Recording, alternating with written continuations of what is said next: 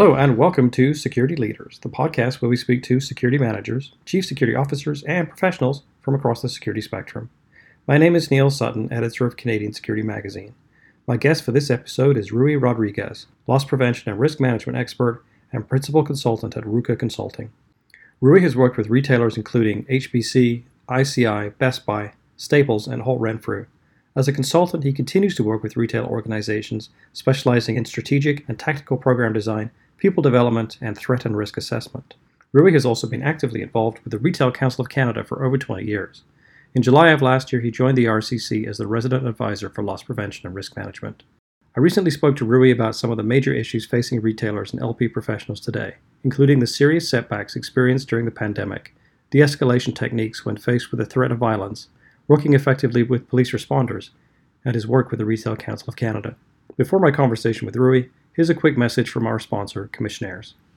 The biggest issues in terms of dealing with loss prevention, hiring the right people, and the manager being very much engaged with what's going on. The indications that there is uh, video monitoring matters. People are conscious of those things. Training staff to be vigilant and be switched on to the possibilities of those things happening there makes a big difference. Those people that you can count on become your best and most vigilant people to deal with shoplifters. I'm Stephen Grant, the Risk and Resilience Advisor for Commissionaires. If you wish to learn more, check commissionaires.ca.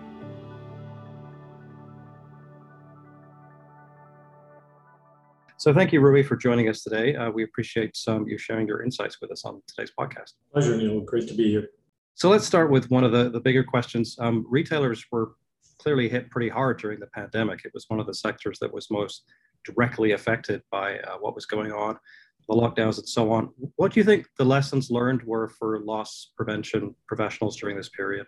Well, I think there's a, a few, but one of the key ones I think is, um, you know, there were certain retailers that, of course, stayed open as part of the essential services, whether it's pharmaceutical, grocery, and others.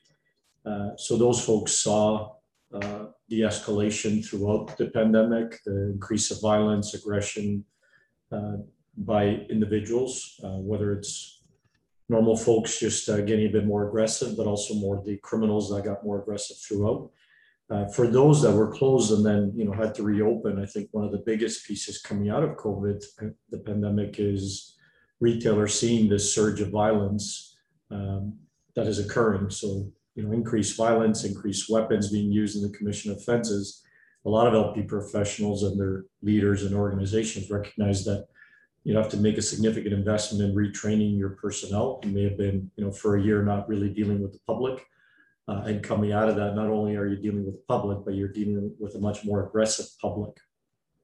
So I think LP professionals for themselves had to go back to retraining on some of the de-escalation techniques, aggressive, uh, be ready for those type of situations, but then also leverage those folks as part of your front lines to also train your, your employees and managers uh, because they themselves, of course, also are facing these escalated issues, escalated violence and aggressiveness uh, in retail. So I think that's a big part for a lot of LP professionals is, you know, if all you did before or part of what you did before was shoplifting deterrence, you know, monitoring for those things, audits, I think you become a great educator coming out of this to make sure everybody at the front line dealing with customers today is getting that additional training around de escalation, the recognition of aggressive behavior, how to recognize it, how to create that space, how to address it. Uh, because the focus has really gone from security uh, to a security and safety. And the primary focus is keeping everybody safe, your employees, customers, uh, and that's really, I think, added a, an additional lens to the LP professionals who before may not have been, you know, the teachers of personal safety in that, that I think you need to. Uh, and I would say lastly, you know, not every organization has LP on the front line in stores. Some of them are district regional players.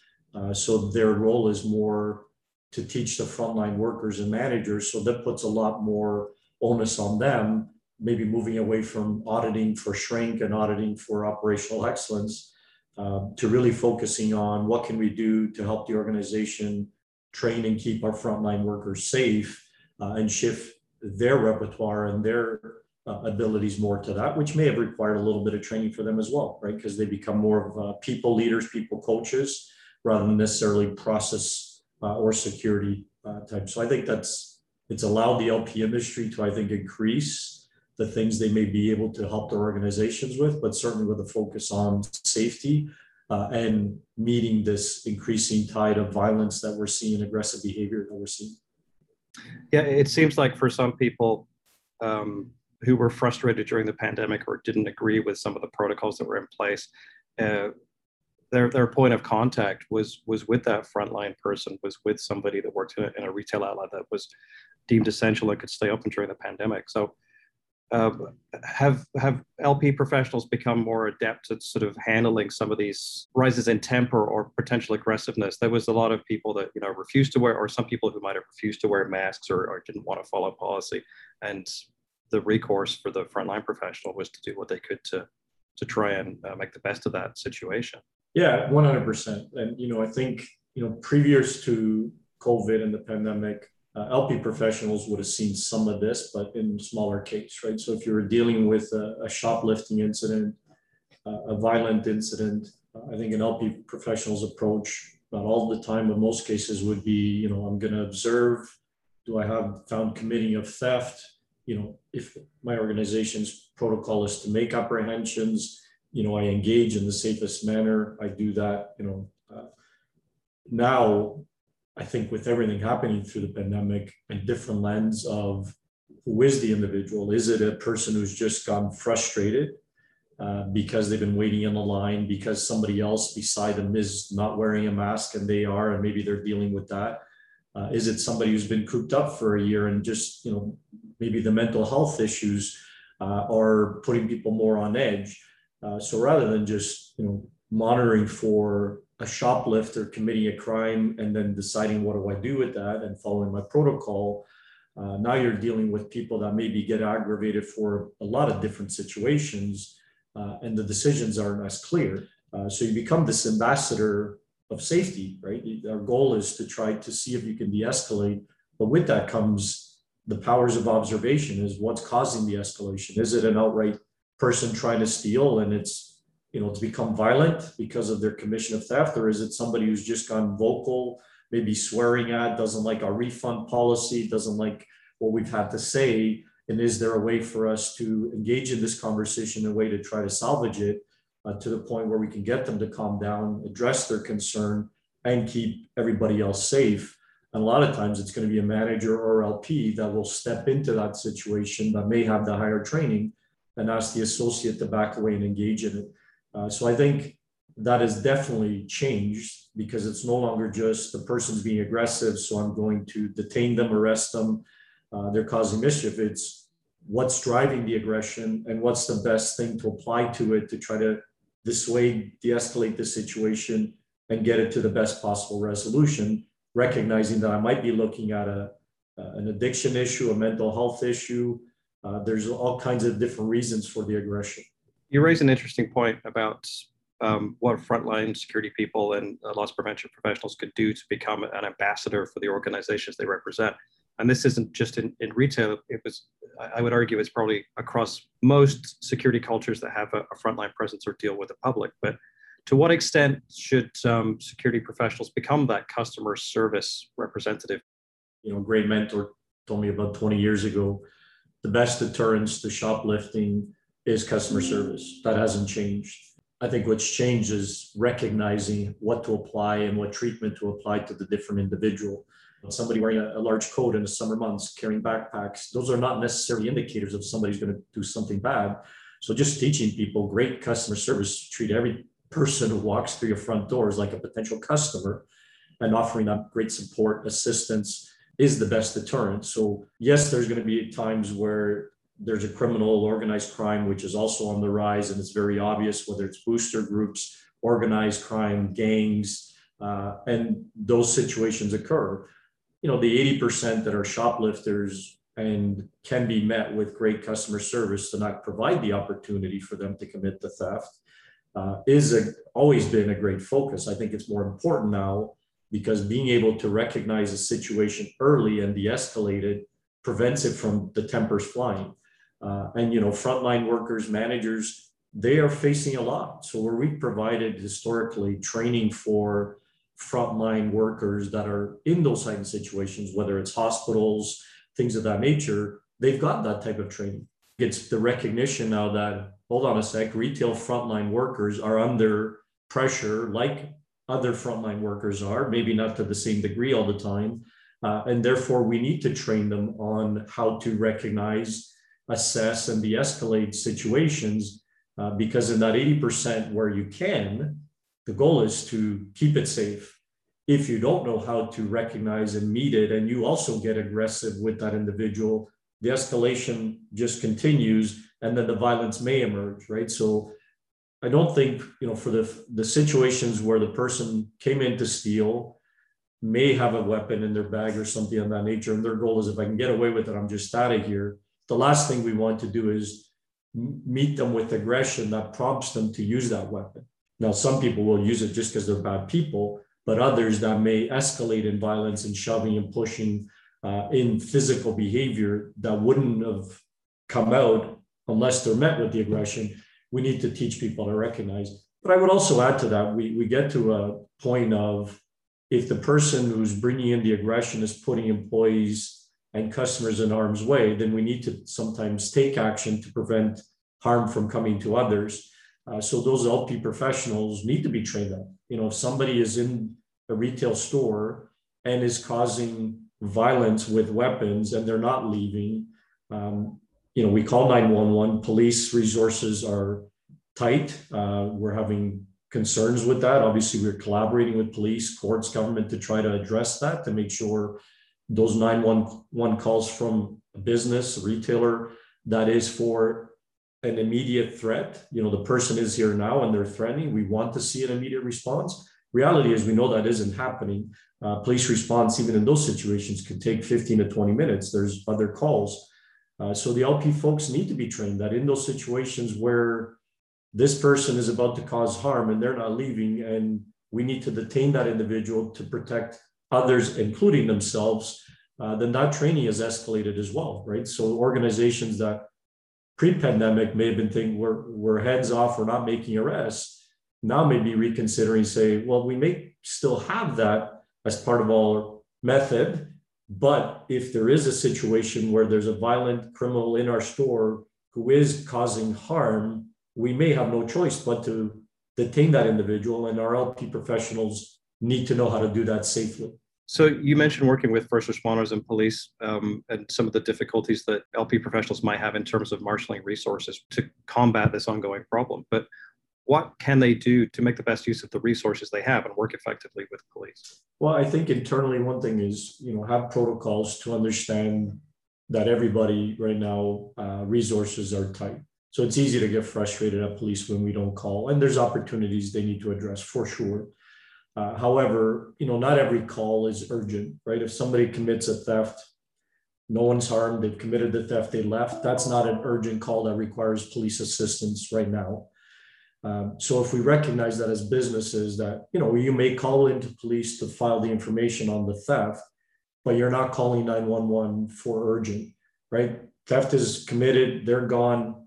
It's not a 911 call when it is urgent, and if those become what we place as 911, I think the important fact is when you make the call to dispatch to the communications, you have to relay the information. So it can't be I, retailer X, I'm calling because we just had a theft or we have a theft. It has to be I'm calling because we have an urgent matter. There's a person in our store, they have a weapon, they're threatening our customer's employee, and it's happening now. So we need to convey the message to ensure that it's understood. This is a immediate need. There is an impending harm uh, to people, and we need police to respond immediately. That way, the radio room, the commission communications prioritize those calls appropriately. Uh, it's not unheard of that if you get a call from a retailer, the perception is it's a property crime, it's not urgent. Police intake look at prioritizing calls. So, you know, they are obviously going to flag calls for priority. Uh, domestic abuse, other calls of nature that are more priority are going to get priority. So if we communicate the information as it's happening and stress when there is a victim, uh, obviously that should get a higher priority on a call. But as I said, you know, the other part is not to call 911 for every retail incident or theft.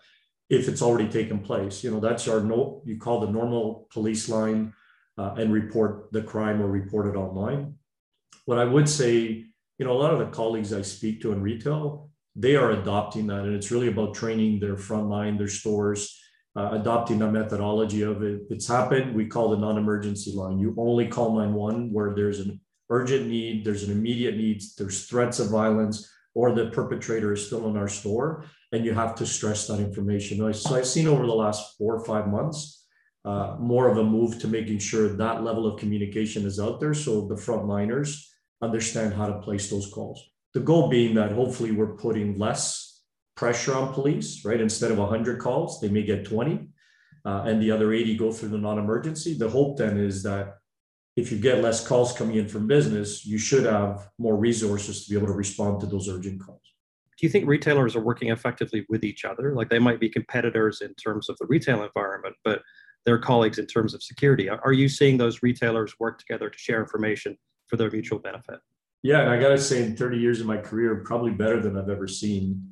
Um, and you know, I, I, have the pleasure of working with Retail Council of Canada. We formed a loss prevention advisory committee made up of 26 retailers across Canada, uh, who really steer and guide the agenda of the priorities of LP risk management for Canada.